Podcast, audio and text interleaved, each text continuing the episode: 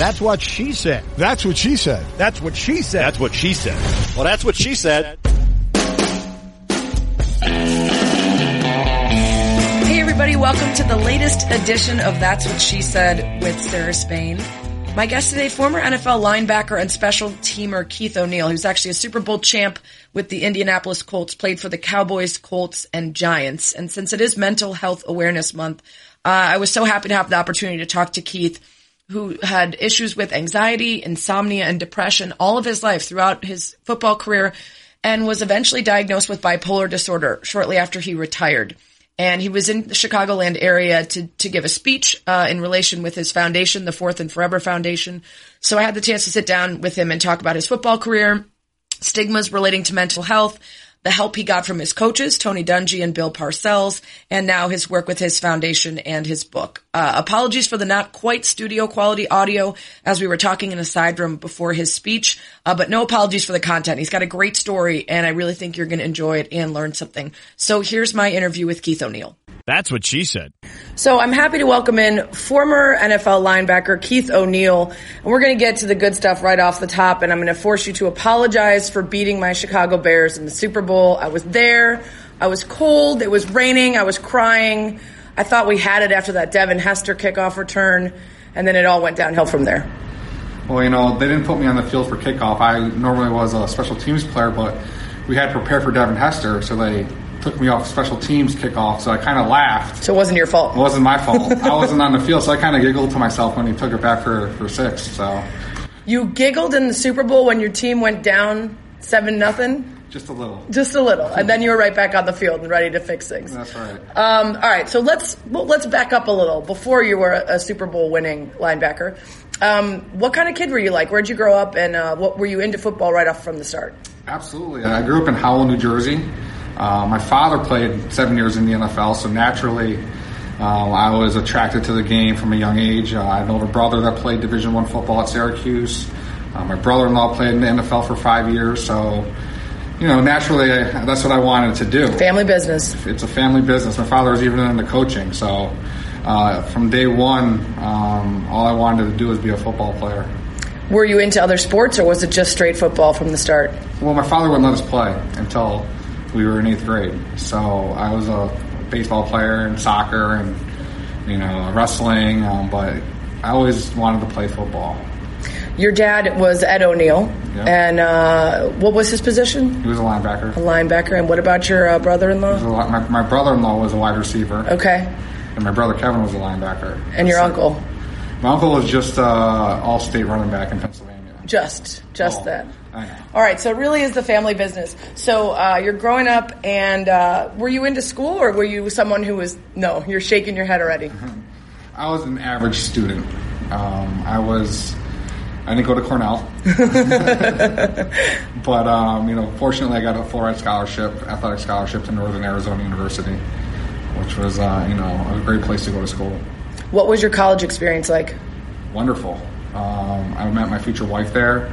I met some great, great you know friends who I'll have for the rest of my life, teammates. Um, we had a lot of Polynesians on the team, so I got to learn that culture. And you know, I was from the East Coast, so I wasn't really familiar with you know Southern California style or whatnot. So I got a taste of that that flavor, you know, in, in Arizona. So it was a cool experience, a different culture. How'd you meet your wife?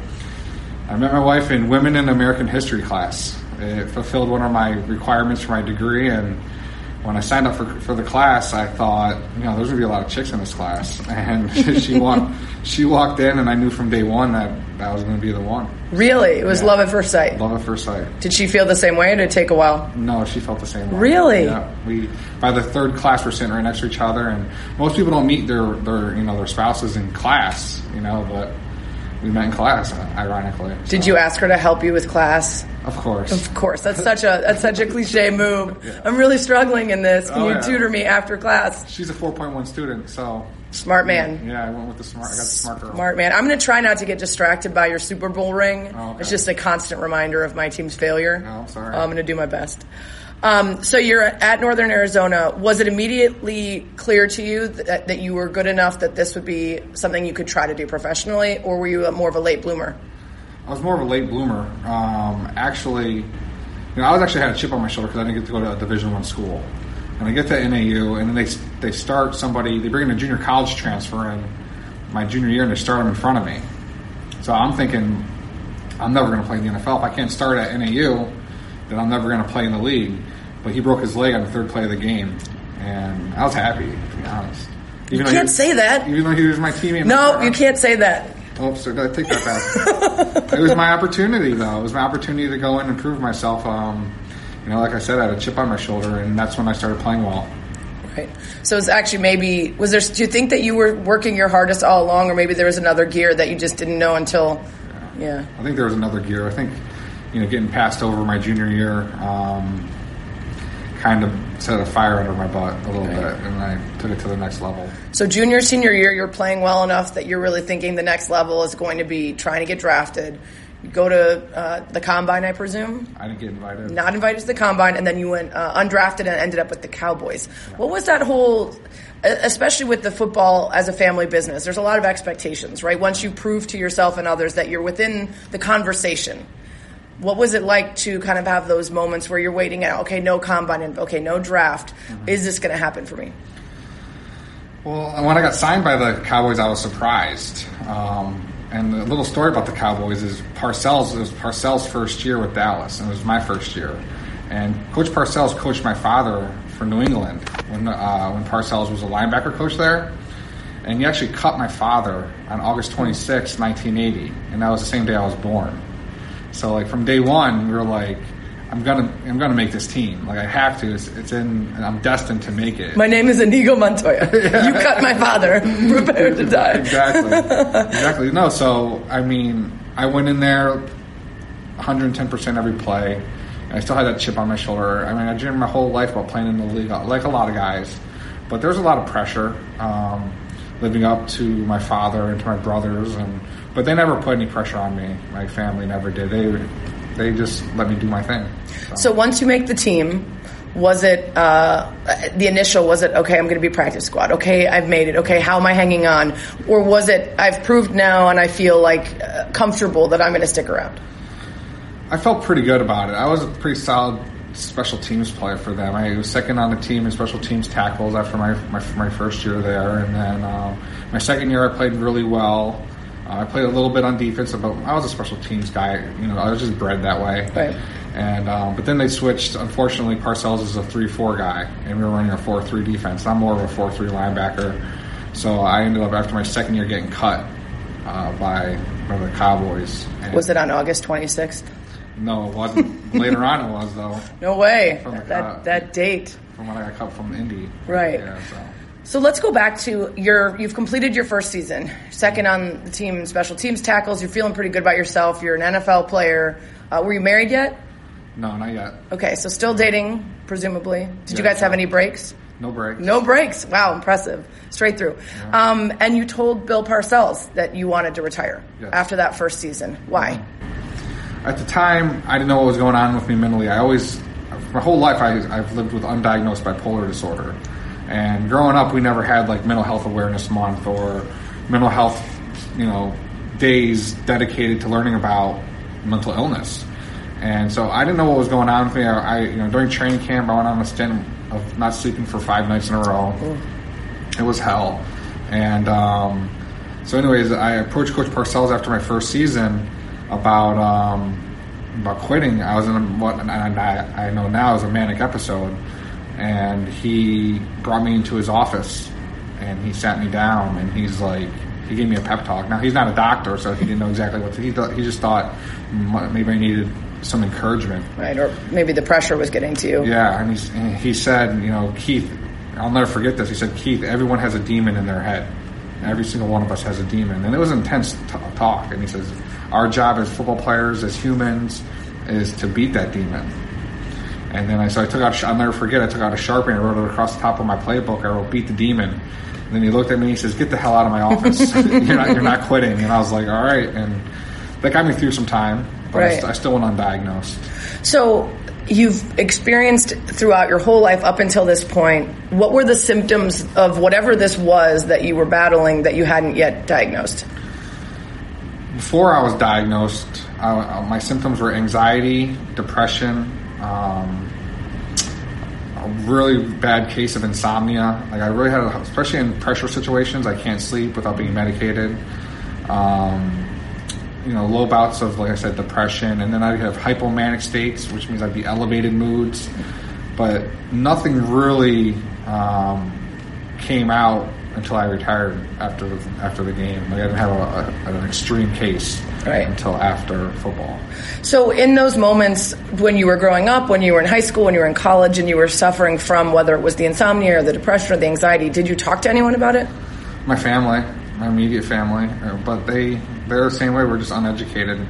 Unfortunately, it's, it's hard to say that, but we didn't know. I never saw a doctor. We just thought it was who I was, my makeup, my personality. Right. Nothing. We never thought something was going on uh, as far as a mental illness. Right.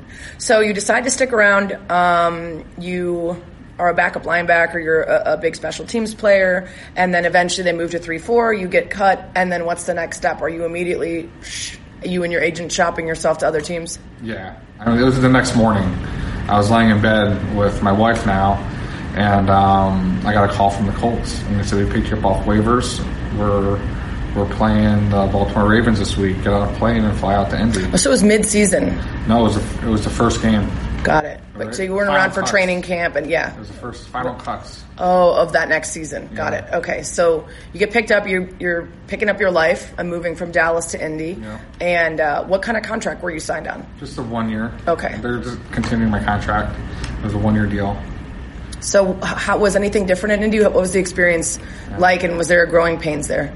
Absolutely. I thought it'd be different. And I went in there very optimistic, thinking, you know, it's not going to be like Parcells. It's going to be like Tony Dungy, laid back, you know, family man.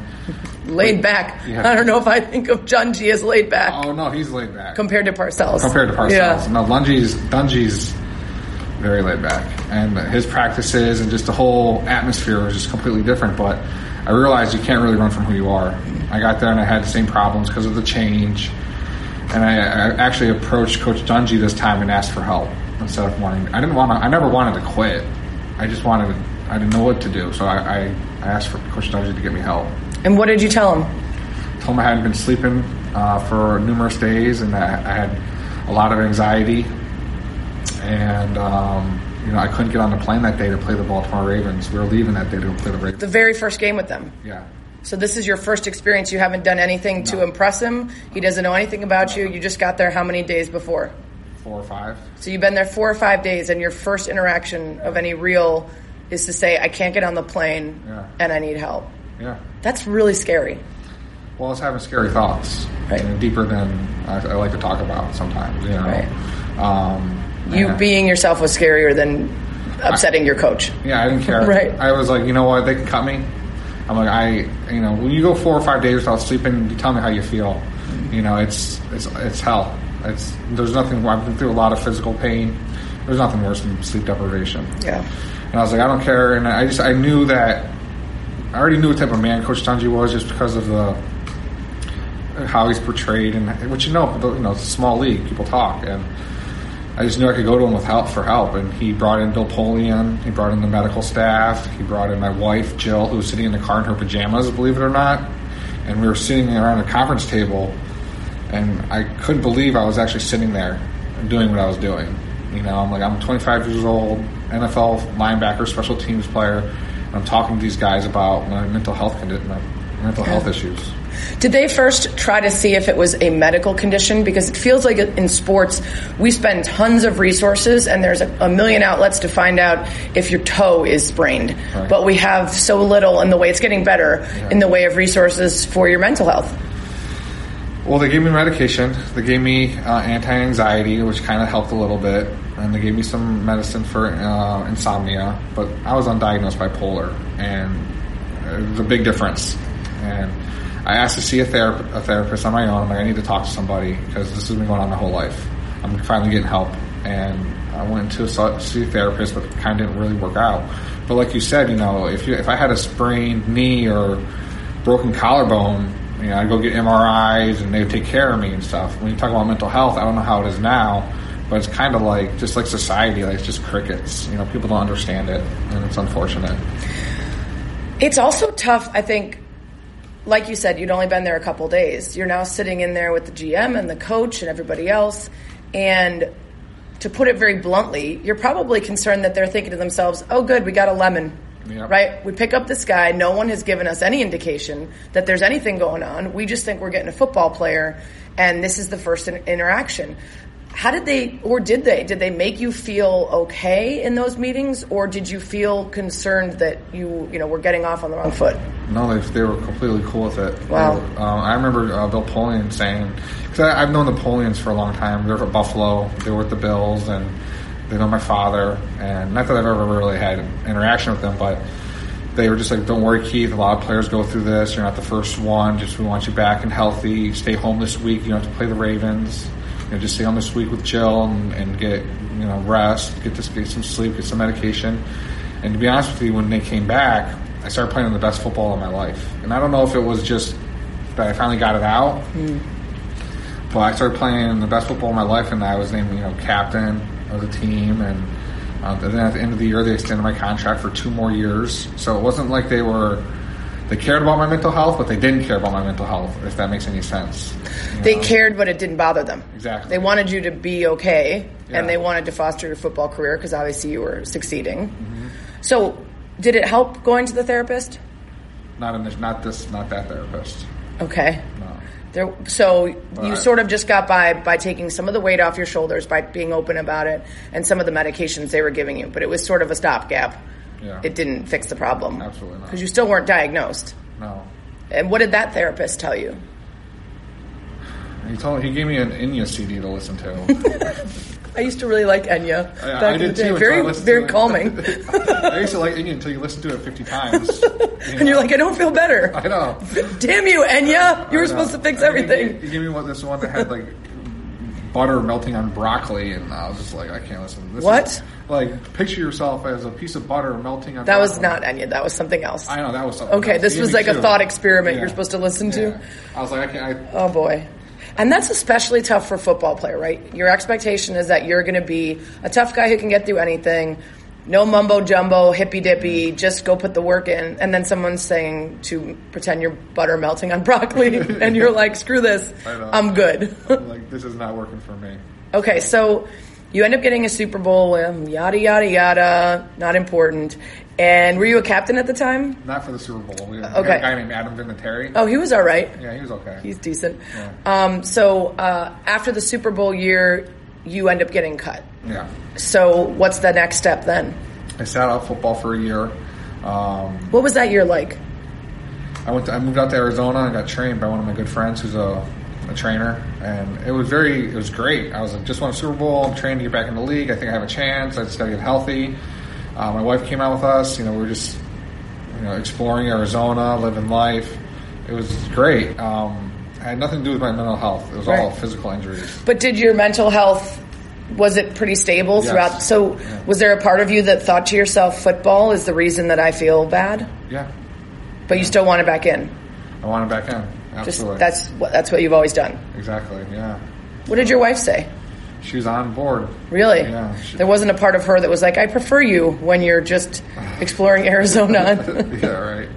No, we. She knew as much. It was very bittersweet. You know, as much as I had a hard time with the NFL, I did enjoy it. Um, you know, there's a lot of perks that go with the NFL and everything, and I know like the longer I played, I get more perks, and so um, and.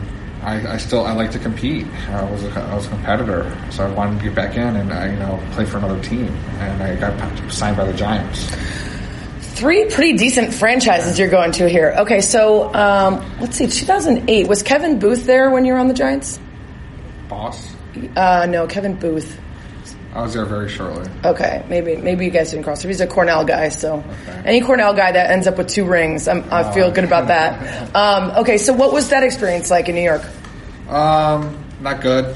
I got to New York, and even though I'm from Jersey originally, you know, I was around my hometown. Um, once I got there and started practicing, even though I put a lot of time in to uh, get back into the league, it fizzled out quickly. I was going through the same stuff, and um, I was going to my. I had six seasons under my belt, so I just decided to retire, and that was it.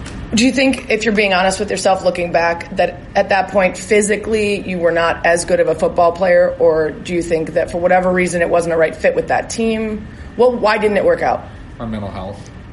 Really? So it had gotten progressively worse. It was just the same. I get there's Tom Coughlin. He's more of a Parcells type. He's not Tony Dungy. Uh, I, I wasn't sleeping. I had anxiety, and you know I don't care what people think of me at this point in my life. Like you know, suck it up, whatever.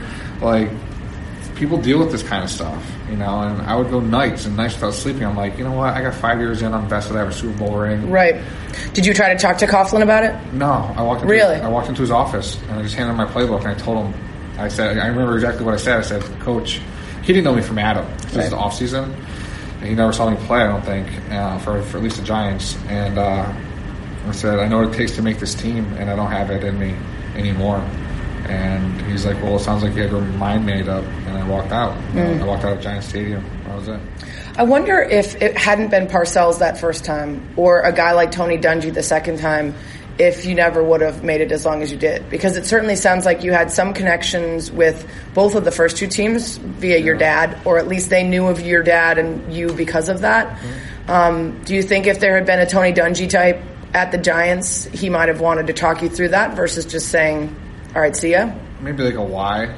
Yeah. you know, like why you you know sit down, son. Why you why you leaving? And but there was none of that. He hmm. just he just seems like he had her mind made up, and I was like, yeah, I do, and I did though. I don't know if he would have been able to talk me out of it at Right. that point.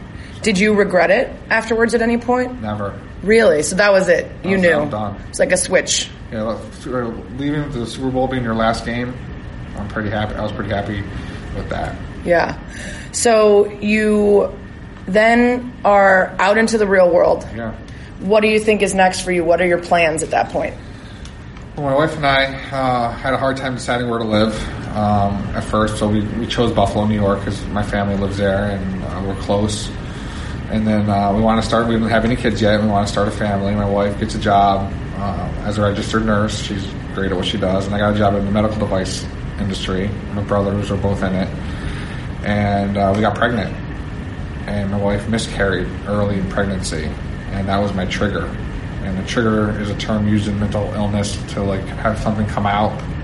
Um, mine was my bipolar, and I can get into that if you want, like what happened Yeah. um, she was obviously grieving, and I was on cloud nine.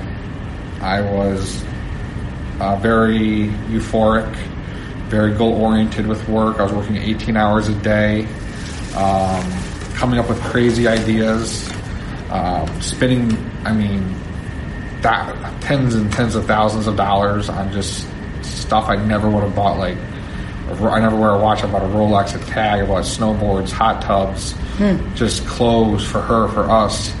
And then it, it turned dark. This manic episode, and they typically do if you're unmedicated.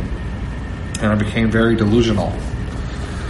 And um, I started thinking that like uh, my phones. This is when your phone had a battery in it. You could, I used to take the phone out, the battery out of my phone, and I used to unplug my computers because I thought people were like s- were following me, and bugging my computers and technology. And then I started thinking that um, the airwaves were seeping into my into my head and taking over my thoughts, and then I, I started hallucinating and. Wow. And uh, this is bipolar. This Right. isn't being hit in the head. Yeah. This Wait, is- so when you were in the euphoric stage, Yeah. did your wife wonder why you could be so happy Yeah. during that time? And did you and her at the time feel like maybe you were medicating through b- shopping, buying stuff to make yourselves feel better? Was that the way you both could explain it to yourselves? she she had no control over me. I was like in my own world. Like anytime she'd say, "Oh, why are you so happy?" I'd be like, "I'm not. I'm just working." You know, like, we just lost our baby. Oh, I know it. You know, this. Yeah, this is how it is. You know, like there was no there was no explanation. I was just 110 miles an hour gung ho on me. I, I didn't even think about the baby, and I don't know if why that, that was a trigger. Hmm. Maybe because I was so high and then about the pregnancy, and then the, the vast emptiness I felt when we lost the baby. And when we lost a baby, it wasn't like I was very emotional. I wasn't like crying or anything. I was I felt empty, and then it just sprung into this manic episode. But- so then when it gets dark, then you there's no way of explaining that away, right? That that when you're having you know hallucinations, when you're paranoid. Um, was that the real final straw for you to like going and trying to say I need more help than just what I've gotten before? Absolutely. That's when, you know, my wife's smart. She, uh, instead of taking me to the psychiatric hospital, she got me in to see a psychiatrist. And I got, um, that's when I got diagnosed with, it's called bipolar 1 disorder with psychotic features. And I have, I was in a mixed state, which means I was both manic and depressed at the same time, which is very confusing still to me. It's just, the brain does, you know, Right. crazy things. And um, that's when I got my my diagnosis, and then I fell into after that I fell into a depression for about eighteen months. Were you depressed because you it was it was difficult to be diagnosed to know that there was something truly wrong that would require maintenance and care and medication and No, No. not at first. I were you dep- happy to be diagnosed? No, I was depressed because of the the chemicals in my brain. I had none, or like the dopamine levels were. Right. I was I had true depression. Like I'd sleep for eighteen hours a day. Hmm. No, they say bipolar, you're up and then you crash and you're down. That's what happened to me. I was up so high, and I crashed so low for, and I was cra- and then they. I crashed so low, and then they started. You know, I was a medication guinea pig. They just started throwing drugs at me, like take this, take that, try this, try that, and that had a really negative effect on me. Um, and like I said, I had to go on disability at work. You know, here I was back in my hometown, you know, Super Bowl champion, and everyone kind of knows who you are. I'm in a great industry. We're working with my two brothers, you know, all the orthopedic surgeons and friends and family, and I'm on disability. You know, and it was tough. It was very tough, and I've had to play with the depression too. I think. Right. I mean, and also that's really hard for your wife. You're suffering from the grief of losing a child, and then now there's this sudden news of your diagnosis, which is at one point a, a blessing because you figure out what's wrong and, and you start the goal of, of treating it, but also really sad and hard to take, right? To, to understand Yeah. what this means for your life. Um, and then you're depressed for over a year. Um, what was that like for her and, and also for you? Because I'm sure in that mindset, it's very hard to be anything but selfish because you're so deeply unhappy that it's hard to think about others. You're absolutely right. Like all I could think about was myself. I kind of formed into like a, a narcissist. You know, like everything was about me. Everything was, and I put so much on her. Um, she had, to, I mean, she had to care, care for herself. You know, her new home, new jobs, and then I was a 24 hour. She had to quit her job. Hmm. She quit her job to take care of me. That's how bad it got. I, I couldn't function at home by myself. So yeah, well, I dumped a lot on her over that over that time period. And Were the people in your life after they realized that there was a diagnosis and after they were became more educated, did they start to understand more? Because when I talk to people with depression, I found this incredible website. I talk about it a lot called Hyperbole and a Half, and there's a there's a one blog post called Depression Part Two, and it's the only thing I've ever read that for someone who doesn't struggle with depression, I finally sort of got it. It wasn't sadness so much as nothingness, right? Yeah. And did you have people in your life that were able to understand the realities of mental health? Basically, the idea that it's just like if I broke my arm, I need to be treated. It's a it's a sickness. It's like cancer. It's like anything else.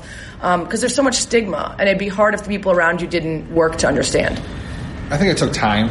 Um, I think when people initially heard, because I disappeared for a while, but when people initially heard what was going on with me, I think they first thought it was football related, and then I had to tell them no, I have bipolar. I just think it takes time for people to understand that, like you said, mental illness is like you have to be treated. It's not just a weakness, you know. Um, but I went a very long time without telling anybody. I mean, nobody. Just my immediate family. I wouldn't let anybody know. And that, you know, you live such a public life for so long, and then all of a sudden you're living a secret. It was really tough. It was really tough. So, 18 months of just probably the worst, probably the bottom, right? Not close. quite close, close to the bottom. What got you out of it? A suicide attempt. Tried. Uh, we had a baby. He was ten weeks old, and uh, it's hard to talk about. Um, I just I had enough, you know, and I never considered myself to be a quitter or give up, but I did. And I, um, after my attempt, I spent uh, a little bit over a week in a psychiatric hospital.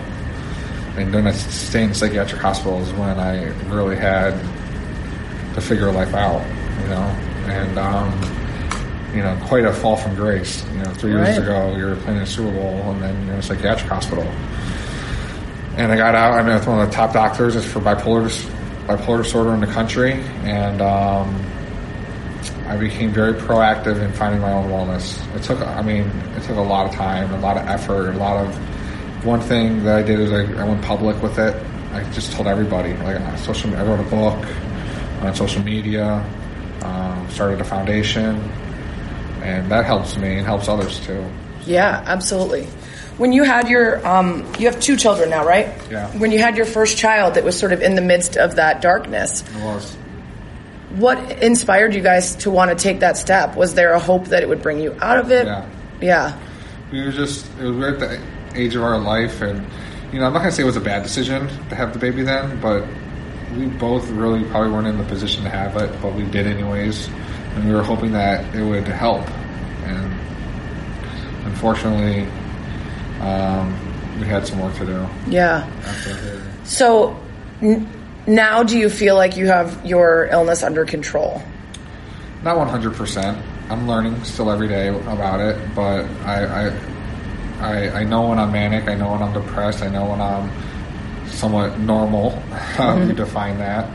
Um, but uh, this is the best I've been since I've been diagnosed. Absolutely, and I would say my wife feels the same way too. We're in a good spot now. Are there triggers that you can see in advance and say this is this is going to make things harder for me? I should avoid this or that. Um, yeah, like stuff with the foundation. Like if I have a project, like a big project coming up, I really have to pace myself. I can't get, I can't immerse myself in it, or I'll become manic. So I do my best, and my wife does my best to like kind of take things slow and and steady. But I don't think I'll ever go into the because I'm on medication. I'll never go into that delusional thinking, Right. you know, or that really deep depression anymore. Like I like to look at it as they're hills now, and the, you know, and they're not mountains. Right. So, So that, a lot of different medications to find the right one. yeah. Um, I guess if someone was listening that was struggling with this, what would you tell them about the process of where you started and where you've ended up in terms of the diagnosis and how you handle it? it's gonna get better if you just put the time in. It, it's it's a it's a marathon. You know they say it all the time. It's not a sprint. I mean, it's been um, eight years since I was diagnosed, and I'm still learning every day about my illness, and I'm getting better. And, and people ask me, "Are you better today than yesterday?" And I say, "Absolutely, every day."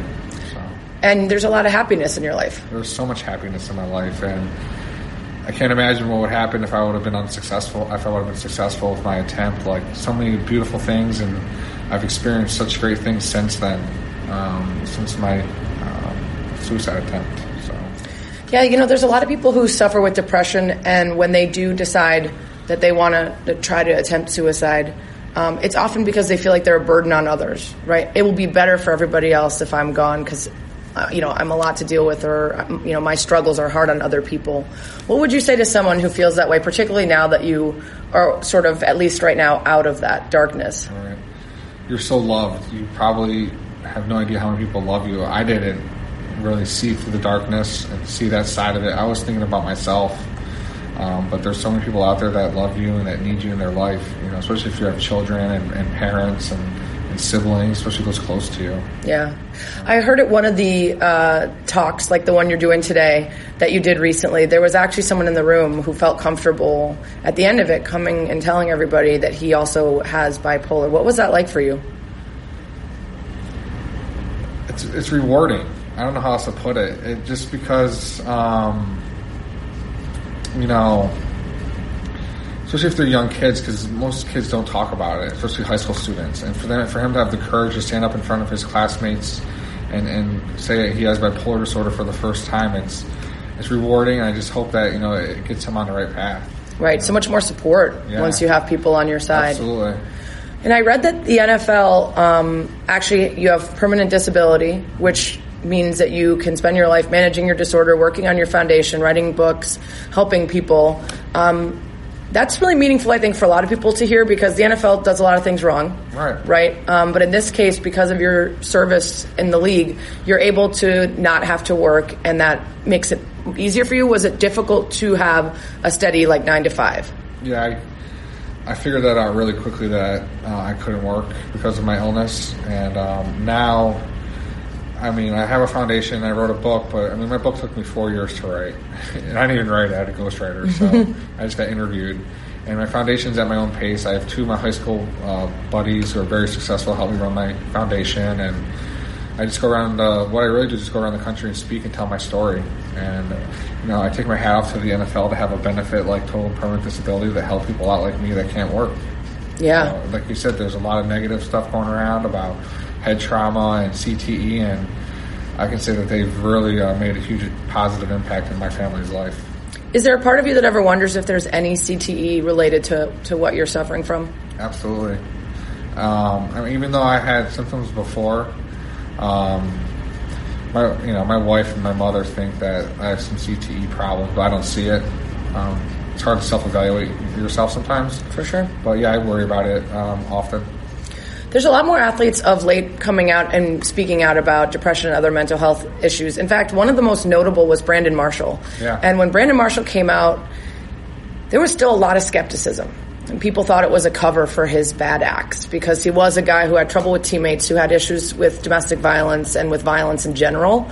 Um, and I think over the course of the of the couple of years after that, when he proved himself to be under control and a good teammate, people started to understand that it was it was a, it was a real issue. And now his his um, I think it's called Project Green uh, Foundation has done a lot for trying to open up conversations. Um, are you confident and are you are you hopeful that based on the fact that there's NBA players and NFL players and all sorts of athletes talking about this, that it'll be easier for people coming up to identify sooner and get help? Absolutely, that's the goal. You know, is for athletes and um, actresses like Mariah Carey just came out with a bipolar disorder. I don't know if you're aware of that. I did not. Is that Yeah. very recently, huh? Within like two, she's on the cover of People magazine. Oh wow. She came out. Uh, Mariah Carey came out. She's been suffering with bipolar since 2001. Um, I think you know Kevin Love. Yeah. came out. Yeah. DeRozan, anxiety and depression. Yeah. Yeah. So, I mean, like you said earlier, you can you know start talking about it and get it out in the open and feel comfortable talking to your parents or peers or teachers or coaches. I, I promise you, the easier it will be on you. What would you say to somebody who's suffering from any of those symptoms that you had and they're actually afraid of a diagnosis because it becomes more real to have someone tell you that this is the thing that, that you need to deal with and this is a journey and a path that you need to go on? What would you tell them? you know, a doctor once told me it's just a label, it's just a word, it's not who you are. You know, um, even though I take my my diagnosis and I live with it, and I'm okay, I'm very okay with it because it's it is it's who I am. It's, I've been very successful uh, in my life, even though I've had it. So um, it's just it's just a label. Right. You said earlier, beat the demon. There's that saying, the devil you know, right? Yeah. So Yeah. it, at least you know what you're dealing with then. You get the diagnosis and you say, this is what we're dealing with, this is, and then you have very smart people that know how to handle that particular demon. Yeah. Yeah. Absolutely. Awesome. Well, like you said, an incredibly successful life and career despite battling all sorts of issues that other people didn't have to. I don't know how you played football without sleep. I, I mean, that's just crazy. Um, before I let you go, you have to do the one thing that everybody does and nobody expects. Didn't expect a kind of Spanish Inquisition. Nobody expects the Spanish Inquisition. Number one, what's the uh, natural talent that you wish you were gifted with? Golf. No good. I'm terrible. and I go to all these golf tournaments. I'm like the guy that's missing the ball. Right? Are you supposed to? Are you like the celebrity that gets invited and then you play best ball Home- and then you can't? Yeah, hometown stuff. You can't can't can't help out. Um, okay, number two. What's your desert island album? You can only have one. Musical. Yeah, like you can. You're stuck One on a desert island. You can only bring one album. One album. Mm-hmm. 311 Sound System. Nice. Number three. If you could switch lives with anyone for a day, who would it be? Oh, I can't say that one. Um, Who were you gonna say? Oh, I Let's say it. um, if I was for a day with anybody, who would it be?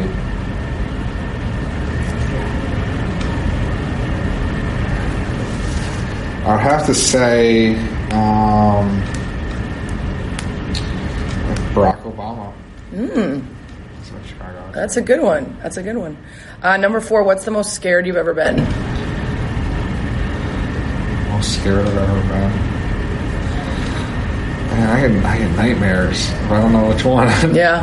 um, most skydiving. Really? Yes. I, Scarier than when you tried to attempt suicide?